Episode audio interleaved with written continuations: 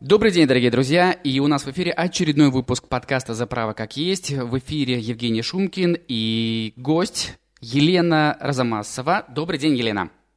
Здравствуйте, э, уважаемые слушатели. Здравствуйте, Евгений. Рада, что вы меня пригласили. Елена, скажите, пожалуйста, представьтесь нашим слушателям. Меня зовут Елена Разамасова. Я житель города Новосибирска. Я работаю в университете, возглавляю кафедру, занимаюсь э, экспертизой в сфере потребительского рынка и предпринимательства.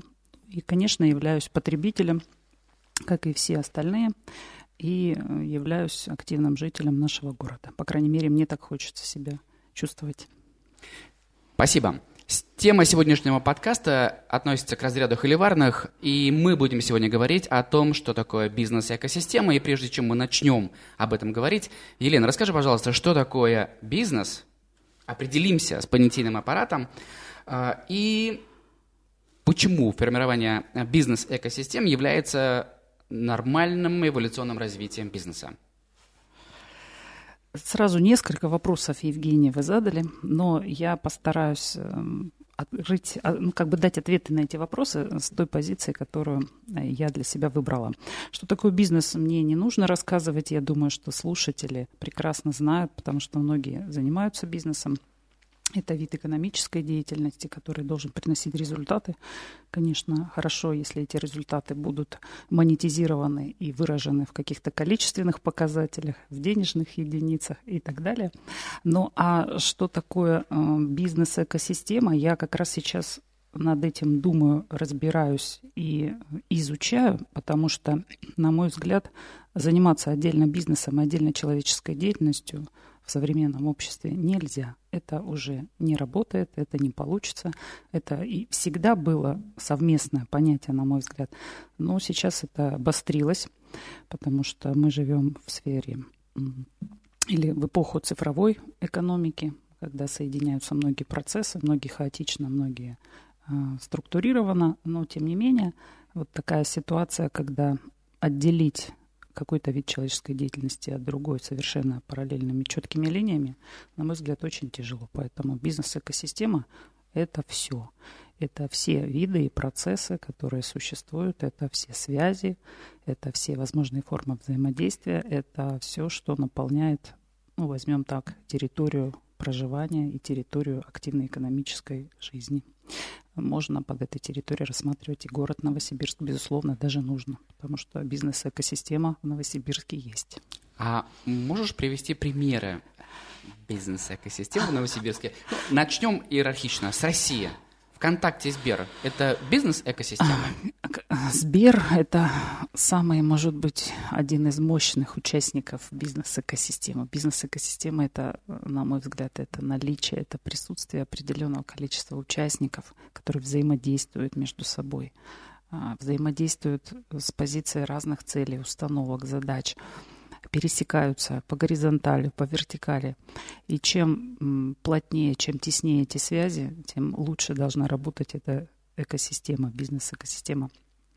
Но если говорить об участниках, то, конечно, можно выделить крупных участников и можно выделить каких-то вторичных, смотря от какой отправной точки мы идем. Если мы идем, допустим, от человека, от жителя, от потребителя, тогда он сталкивается в первую очередь с кем? Он сталкивается с рынком товаров и услуг, которую представляют разные субъекты экономической деятельности, предоставляющие ему эти товары и услуги. Дальше по цепочке. Эти субъекты вступают во взаимоотношения в этой бизнес-экосистеме с поставщиками, с поставщиками сырья, материалов, продукции. Они с ними вступают в отношения в этой бизнес-экосистеме. Дальше они вступают в взаимоотношения э, с такими серьезными, может быть, э, ресурсопоставляющими, э, скажем так, процессами и субъектами. Это рынок труда, это рынок образовательных услуг. Ну и, конечно, во главе всех этих элементов, и, скажем так, на мой взгляд, притворяет вот процесс взаимного отношения и взаимного обмена, это, конечно, государственные власти, которые и регулируют, и контролируют, и без них никак невозможно представить этот бизнес-процесс и бизнес-экосистему. Ну, экосистема – это живой организм, поэтому нельзя рассматривать его примитивно через функционал бизнеса. Вот, на мой взгляд, это отличительная особенность. И пока где-то далеко Герман Греф а, с удовольствием ищет подписку на наш подкаст после этих слов. А, Елена, следующий вопрос. А, что такое потребительский комфорт при формировании вот этой бизнес-экосистемы? И какое участие непосредственно сам потребитель принимает в строительстве этой системы? И вообще ему это зачем, кроме удобства и комфорта? Хотя пока непонятно, что это такое. Хороший вопрос. Потребитель, он всегда ориентирован на получение каких-то знаков внимания, потому что сейчас общество потребления подвергается анафеме, и в эпоху э, переходных каких-то экономических процессов считается, что надо менять парадигму мышления. Но как бы мы ее не меняли, у человека остаются базовые потребности, потребности более высокого уровня, и их можно немножко сократить, но отменить их не получится. Следовательно, если мы этой логики придерживаемся, мы должны понимать, что потребитель ждет от той среды, в которой он находится, если он потребитель, если он не просто пассивный какой-то участник, которому ничего не надо, он ждет, соответственно, благ и услуг. То есть, возможно, даже его можно назвать слишком молчным, слишком каким-то экономически циничным. И даже есть более жесткие категории, что мы живем в эпоху а, потреблядей, которые а, смотрят только на удобство и комфорт и не готовы никакие жизненные ресурсы тратить ни на кого, кроме себя. На самом деле это не так, потому что этот процесс взаимный. Чтобы назвать среду комфортной, в ней, безусловно, должны быть определенные условия созданы. Иначе это ну, территория проживания, где присутствует вода, я не знаю, горы, солнце, то есть какие-то природные ресурсы, никем не обработанные, никем не задетые для определенной группы людей это тоже будет являться комфортом. У нас есть отшельники, которым ничего не нужно в жизни. Но если мы говорим о городской среде, все-таки на нее переходим, то городская среда, она и отличается от любой другой территории поселения тем, что в ней есть хотя бы минимальный комфорт, который э, говорит, что да, вы живете в городе. Если бы этой границы не было, мы бы не понимали, где живем. Вот, собственно, так. Если нет определенных условий, созданных для комфортного проживания, а это доступность ценовая, видовая, товаров, услуг, э, коммунальных каких-то э, услуг безопасности, защищенности, то есть все, что первичные потребности покрывает и вторичные, э, тогда человек может чувствовать себя комфортно. По крайней мере, он об этом говорит и пишет. Если это убрать, он просто себя как-то чувствует. Как-то чувствует? Да. А, уточню из твоего ответа два слова, а, которые стригерили у меня следующий вопрос. А, это внимание и благо. Как вы, экономисты, говорите, а, благо, а, наверное, это то, что говорил вам когда-то Смит или его последователи, это все то, что удовлетворяет наши потребности. А Рыбаков, один из фаундеров Технониколь, говорил, где внимание, там энергия, где энергия, там деньги – и так вот, запросы потребителей городской среды. А, а, на мой взгляд, совершенно однозначно, что потребитель городской среды более искушен в своих запросах на, скажем, в претензии на благо, которое ему нужно, а маркетологи ему активно в этом, в этом помогают. А, запросы потребителей могут расти быстрее в городской среде. А как компания, если мы рассматриваем все-таки потребителей и компанию как составную часть э, бизнес-системы, как компания быстро реагировать, как оказывать э, растущее, как увеличить внимание на а, растущие запросы потребителей эффективно, как увидеть эти тренды среди потребителей, или компании сами создают эти тренды, как это работает, ну, в Новосибирске, например. Вы абсолютно острый вопрос поднимаете. Это двустороннее движение. То есть, если мы начнем отделять потребителей от производителей товаров и услуг, то никто не выиграет, и вот эти связи будут нарушены, экосреда, она не состоится, она не будет системной, она просто сломается. Поэтому это всегда взаимный процесс. Что касается а, противостояния спроса и предложения, то оно всегда будет присутствовать. Почему? Потому что разные цели у этих двух игроков и участников рынка. А потребности, они бесконечны, и мы это все знаем. Не найдется ни одного, ни одного вообще в мире предпринимателя, ни одной компании, которая сможет путем усилий маркетинговых или самостоятельных, или еще каких-либо эти потребности удовлетворить. Это просто невозможно. Надо принять это как факт и с этим смириться.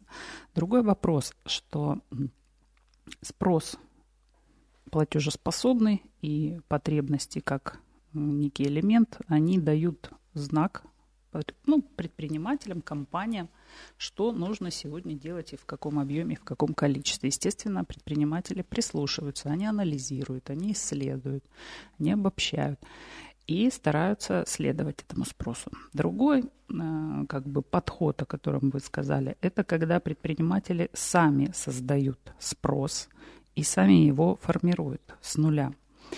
Э, это тоже очень интересная идеология, она присутствует в современном обществе, потому что технологии позволяют людям э, создавать продукты и товары на основе своих бизнес-идей, своего взгляда и своего понимания, как это должно выглядеть. И часто мы видим примеры, когда потребителям навязывают просто какие-то отдельные товары и услуги, выдавая их за остро необходимые, за те, которые формируют очень четкие какие-то, задевают очень такие глубокие струны э, потребителя и воздействуют точечно на его желания, и ему кажется, что он не может без них жить. Естественно, вот эта вот взаимная игра, она идет всегда. Это игра, которая не прекратится, пока будет существовать экономическое общество. Спасибо за ответ. И пока формируется целевая аудитория, готовая э, предать меня анафеме за то, что я разговариваю с заведующим кафедре на «ты», а эта заведующая кафедра обращается ко мне на «вы», хотя до эфира была другая договоренность, я задам короткий вопрос, требующий конкретного ответа. В центре бизнес-экосистемы бизнес или потребитель? Это зависит от того, Евгений, с какой стороны мы смотрим на эту экосистему. Конечно, мы можем смотреть на нее со стороны потребителя, тогда будет в эпицентре стоять потребитель. Если мы будем смотреть со стороны бизнеса, тогда будет стоять бизнес. Но э, экосистема, она всегда объединяет и потребителя, и, э, естественно, производителя, то есть тот, кто удовлетворяет эти потребности. Разница заключается в том, что иногда не совпадают интересы, потому что ожидания. А, мы об этом тоже говорим, потребительские ожидания, есть такая терминология, есть э, такая категория экономическая, как спрос и предложение. Это иногда расходится. Почему? Потому что есть объективные причины, например. Спрос и предложение – это категории абсолютно экономические, потому что спрос – это денежный эквивалент твоего ожидания, твоей потребности, который может не совпадать с твоими возможностями. Ну, простой пример. Ты хочешь выпить воды, это твоя потребность, жажда. Ты испытываешь жажду и нужду а, в том, чтобы выпить воды. Но э, как ты будешь удовлетворять эту потребность? Посредством чего? Из-под крана водички попьешь. Или э, купишь себе дорогой минеральной воды, перенье, или пойдешь просто в автомате где-то купишь водичку, там, например, аква, я не знаю, что-то еще. Подскажет, реклама. Да, да, подскажет тебе твой платежеспособный спрос, твой денежный эквивалент в кармане. То есть удовлетворить потребность в условиях цивилизации, городской среды, в принципе, можно. Но как ты будешь удовлетворять эту потребность? Посредством чего? Подскажет твой платежеспособный спрос, твои финансовые возможности. Естественно, здесь возникают противоречия. То есть э, все потребители хотят найти таких производителей, которые будут, э, ну, скажем, соответствовать их э, уровню доходов. А производители хотят найти потребителей, которые будут соответствовать их уровню расходов на бизнес плюс э, ставки прибыли, заложенные в маржу. Вот здесь возникает противоречие. Но каждый находит свой сегмент, и поэтому бизнес, среда, она очень разнообразна. За что я люблю экономистов? За то, что они готовы все оцифровать, любые эмоции и ощущения. А, при этом а, сейчас уместно вспомнить о том, что у нас юридический подкаст, и давайте вспомним о том, что у всех этих прекрасных отношений между потребителем и компанией существует некий модератор, которого мы называем а, очень весьма конкретно, это государство, которое как-то реагирует. Вот как реагирует государство? Ну, самый короткий ответ, э, приду я на помощь, как-то. А, государство видит эти тренды? Вот как я это понимаю? Вот есть я потребитель, и мое представление о субъективных благах и способах их извлечения. Есть компания, а есть государство. И у государства есть весьма обоснованные претензии на а, объективные блага. Это пополнение бюджета и так далее, и так далее. А, а, как, нам, а как нам поженить а, скажем так, как нам купировать расстроенные ожидания, о которых вы говорили, да, о которых ты говоришь, а, и э, при этом, чтобы мы все соблюдали правила игры, и при этом мы еще оставались системой. Как сделать так, чтобы все сложно, знаете, а, отношения сложные, брак хороший, да, отношения сложные. Вот у нас брак классный, а у государства, у бизнеса и у потребителей отношения иногда есть над чем работать. Эм, ну, мы над этим работаем, да. Угу. Вот. Собственно говоря, как и в любом другом правопорядке. А государство озадачивается вот такими вот вещами, о которых вот сейчас вот мы вот э, рассуждаем, или нет? Как-то пытается их урегулировать, как кому-то хочет помочь? Ну, что я могу сказать, э, Евгений? На «ты» переходим снова. Тебе ли не знать, что хорошее дело браком не называют? Да, это известная шутка – которую, по-моему, Жванецкий неоднократно употреблял. Вот. А, но а если говорить о браке по расчету, то здесь все понятно, потому что расчет – это как раз опять система показателей, критериев и стандартов, которые позволяют выстраивать отношения более-менее цивилизованно. Если расчета никакого нет, наступает э, тогда игра по интересу, или за интерес, или на интерес. Я не знаю, здесь можно любую терминологию использовать. А, дело в том, что у всех у этих участников разные цели и задачи. То есть государство задача больше социальную функцию, на мой взгляд, э, поддерживать и регулировать процессы, чтобы всем было хорошо.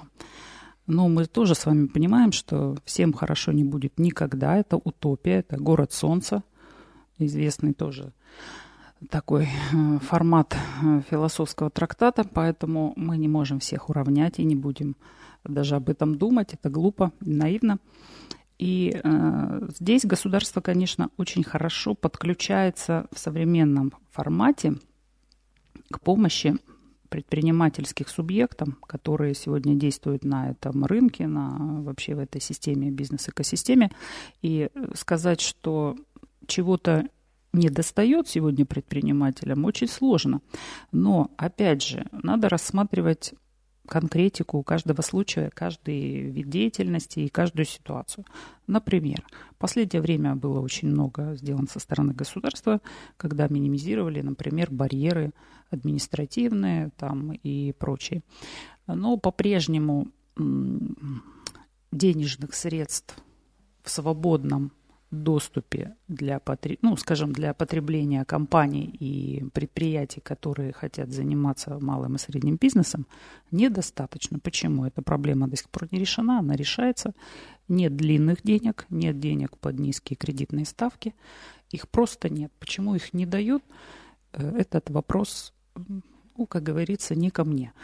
Э, об этом говорят все экономисты, трубят, и, в общем-то, неоднократно я слышу, что только длинные деньги под короткие, под небольшие процентные ставки дадут возможность запустить процесс бурного развития малого и среднего предпринимательства. Я с этим согласна, а, потому что предприниматели научились решать свои проблемы за последние 20 лет активно и во всех практически сферах, самостоятельно. Это абсолютно самостоятельно независимые люди, которые Э, под свою имущественную ответственность решают свои проблемы.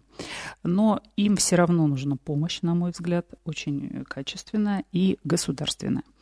Теперь, э, что касается потребителей, то потребители, они, ну, в общем-то, эм, никак не чувствуют на себе поддержку государства, если они являются участниками экономического процесса, потому что они за товары и услуги платят, и э, какой смысл им уповать на государственную его поддержку? То есть они отдают свои реально заработанные средства за эти блага, которыми они хотят пользоваться, чтобы чувствовать себя комфортно.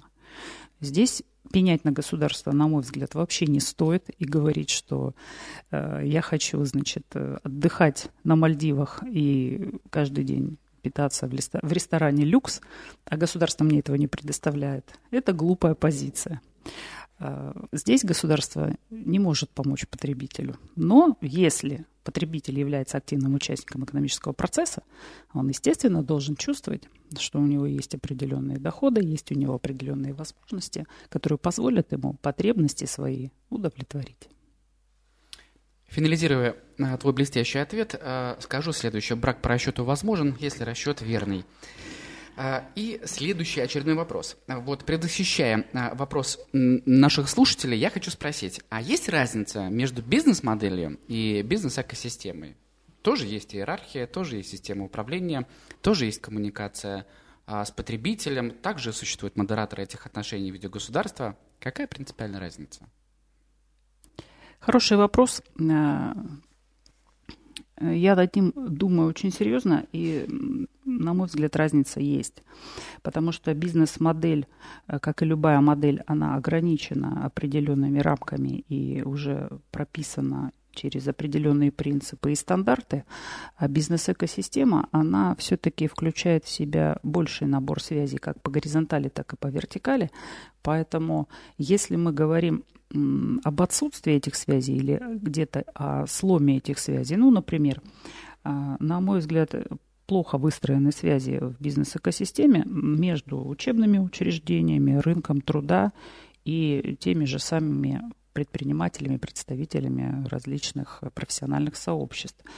Э, как это выглядит? То есть э, есть промежуточные посредники в виде там HeadHunter и других компаний, которые отслеживают э, ну, скажем так, динамику на рынке труда.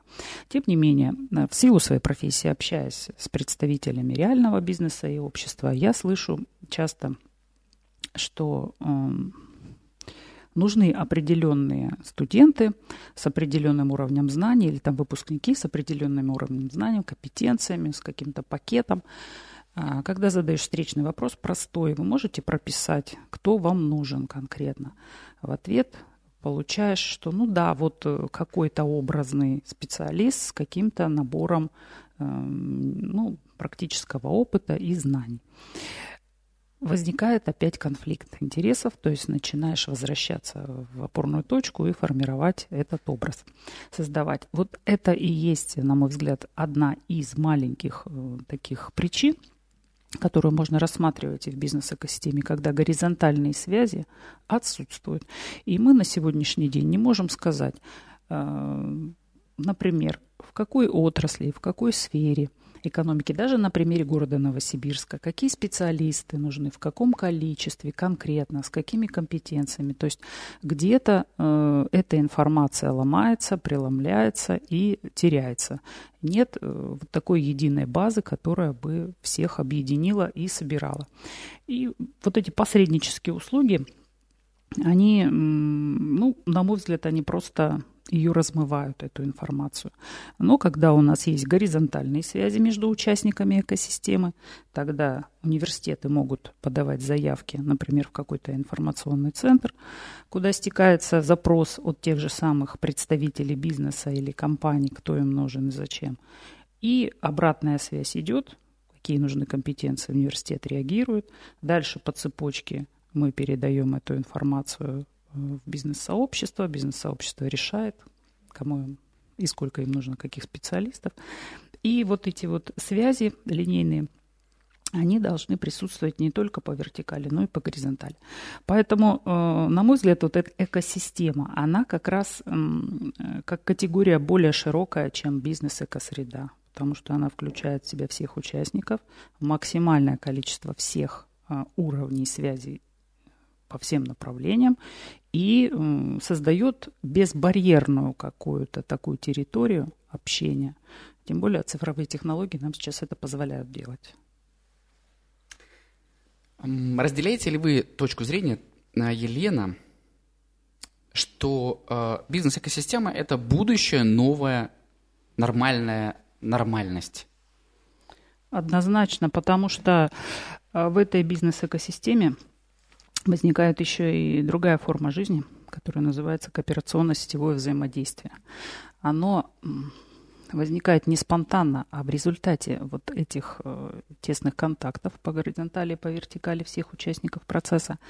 И на основе кооперационного сетевого взаимодействия мы просто можем э, наблюдать, уже сейчас это есть, когда э, компании, объединяясь на уровне межотраслевом, например, розничная торговля, общественное питание, к ним еще подключается, допустим, логистика, совместно экономят на издержках, на расходах, э, имеют общий какой-то объем, ну, скажем так, общую информацию о постоянных потребителях, имеют постоянных потребителей, с которыми они сотрудничают. И часть своих вопросов, проблем они решают ну, совместно на кооперационном уровне. Это сейчас очень популярная модель, она, по крайней мере, в ритейле активно реализуется и пропагандируется. Почему бы ее не взять за основу и не применять в других отраслях и сферах? А, хотя э, во многих отраслях и сферах кооперация производственная тоже присутствует. Это известный опыт. И здесь я ничего нового не скажу. Но если мы это еще и на городскую бизнес-экосреду транслируем, тогда мы получим, на мой взгляд, более мощный эффект. По крайней мере, я думаю, это прочувствует и простой потребитель, и производитель товаров и услуг, государства, естественно, потому что все будут в одной связке. Не будет внутренних кланов под названием, ну, я не знаю, сейчас их можно по-разному назвать, но, на мой взгляд, сейчас присутствуют какие-то внутренние кланы, ну, такие небольшие формы объединения, которые концентрируют и сужают задачи, не дают развиваться а, вот этим общим направлениям, которые интересны всем. Ну, с экономической точки зрения, конечно. Теперь про связку. Про экономическую в первую очередь, про социальную и про юридическую, конечно. В качестве допущения есть некий ID у меня как у потребителя, с помощью которого, безусловно, удобно и комфортно для меня, а, я подключаюсь ко всем сервисам, которые предлагает мне глобальная э, бизнес-экосистема. Означает ли это, что утрата ID говорит о том, что я утрачиваю связь с этой экосистемой на какой-то период времени – и что-то может произойти, несимпатичное для меня. А значит ли это, что я в целом могу быть под колпаком у Мюллера? Особенно у Мюллера. Это тоже распространенная фраза, которую обычно используют мужчины, за которыми наблюдают ревнивые жены. Но если смотреть на экономические процессы э, с позиции страха, тогда или рисков, то вообще не стоит э, ими заниматься. Это вот э, мое твердое убеждение. Я даже формулировала это в простой такой формуле. Рисков бояться, в бизнес не ходить. То есть риск – это неотъемлемая часть коммерческой деятельности. Э, поэтому риски есть везде, всегда и во всем. И говорить о том, что потеря ID приводит к какому-то колоссальному риску человека – невозможно, потому что всегда есть альтернатива. Вот этим хороша экосистема, что в ней всегда должна быть альтернатива, и она есть. А, но если человек сверхценно себе определяет этот ID как единственную форму существования, да, для него, возможно, будет эта потеря, в моем понимании, больше даже психологической чем какой-то экономической или реально э, физической. А что касается наблюдения, значит, я поделюсь своим опытом. Э, об этом тоже я говорю со своими коллегами. Значит, в последнее время, общаясь с большим количеством студентов и практиков, и вообще представителей разных э, сфер деятельности, в, сфер, ну, в силу профессии. Я посмотрела, у меня, может быть, не так много, как у некоторых людей, но все-таки 800 контактов в телефоне имеется а, примерно. И я не скрываю свой номер телефона, свой контакт вообще ни от кого. Он э, в публичной сфере гуляет. Он распространен на разных страницах, э, ну, деловых, которыми я пользуюсь и с которыми я вступаю во взаимоотношения. И я не чувствую, что за мной кто-то наблюдает вообще, тем более, что я нахожусь под колпаком. Мне смешны э, вот эти болезненные восприятия людей, э, которые думают, что в современном цифровом обществе можно что-то скрыть о себе. Скрыть о себе вообще, на мой взгляд, ничего нельзя, за исключением ну, каких-то вещей, которые ты никогда не выносил в публичное пространство. Если хотя бы раз ты пользовался интернетом, а, раз где-то что-то писал, где-то оставлял какие-то заявления, и так далее, то ты уже под, под колпаком.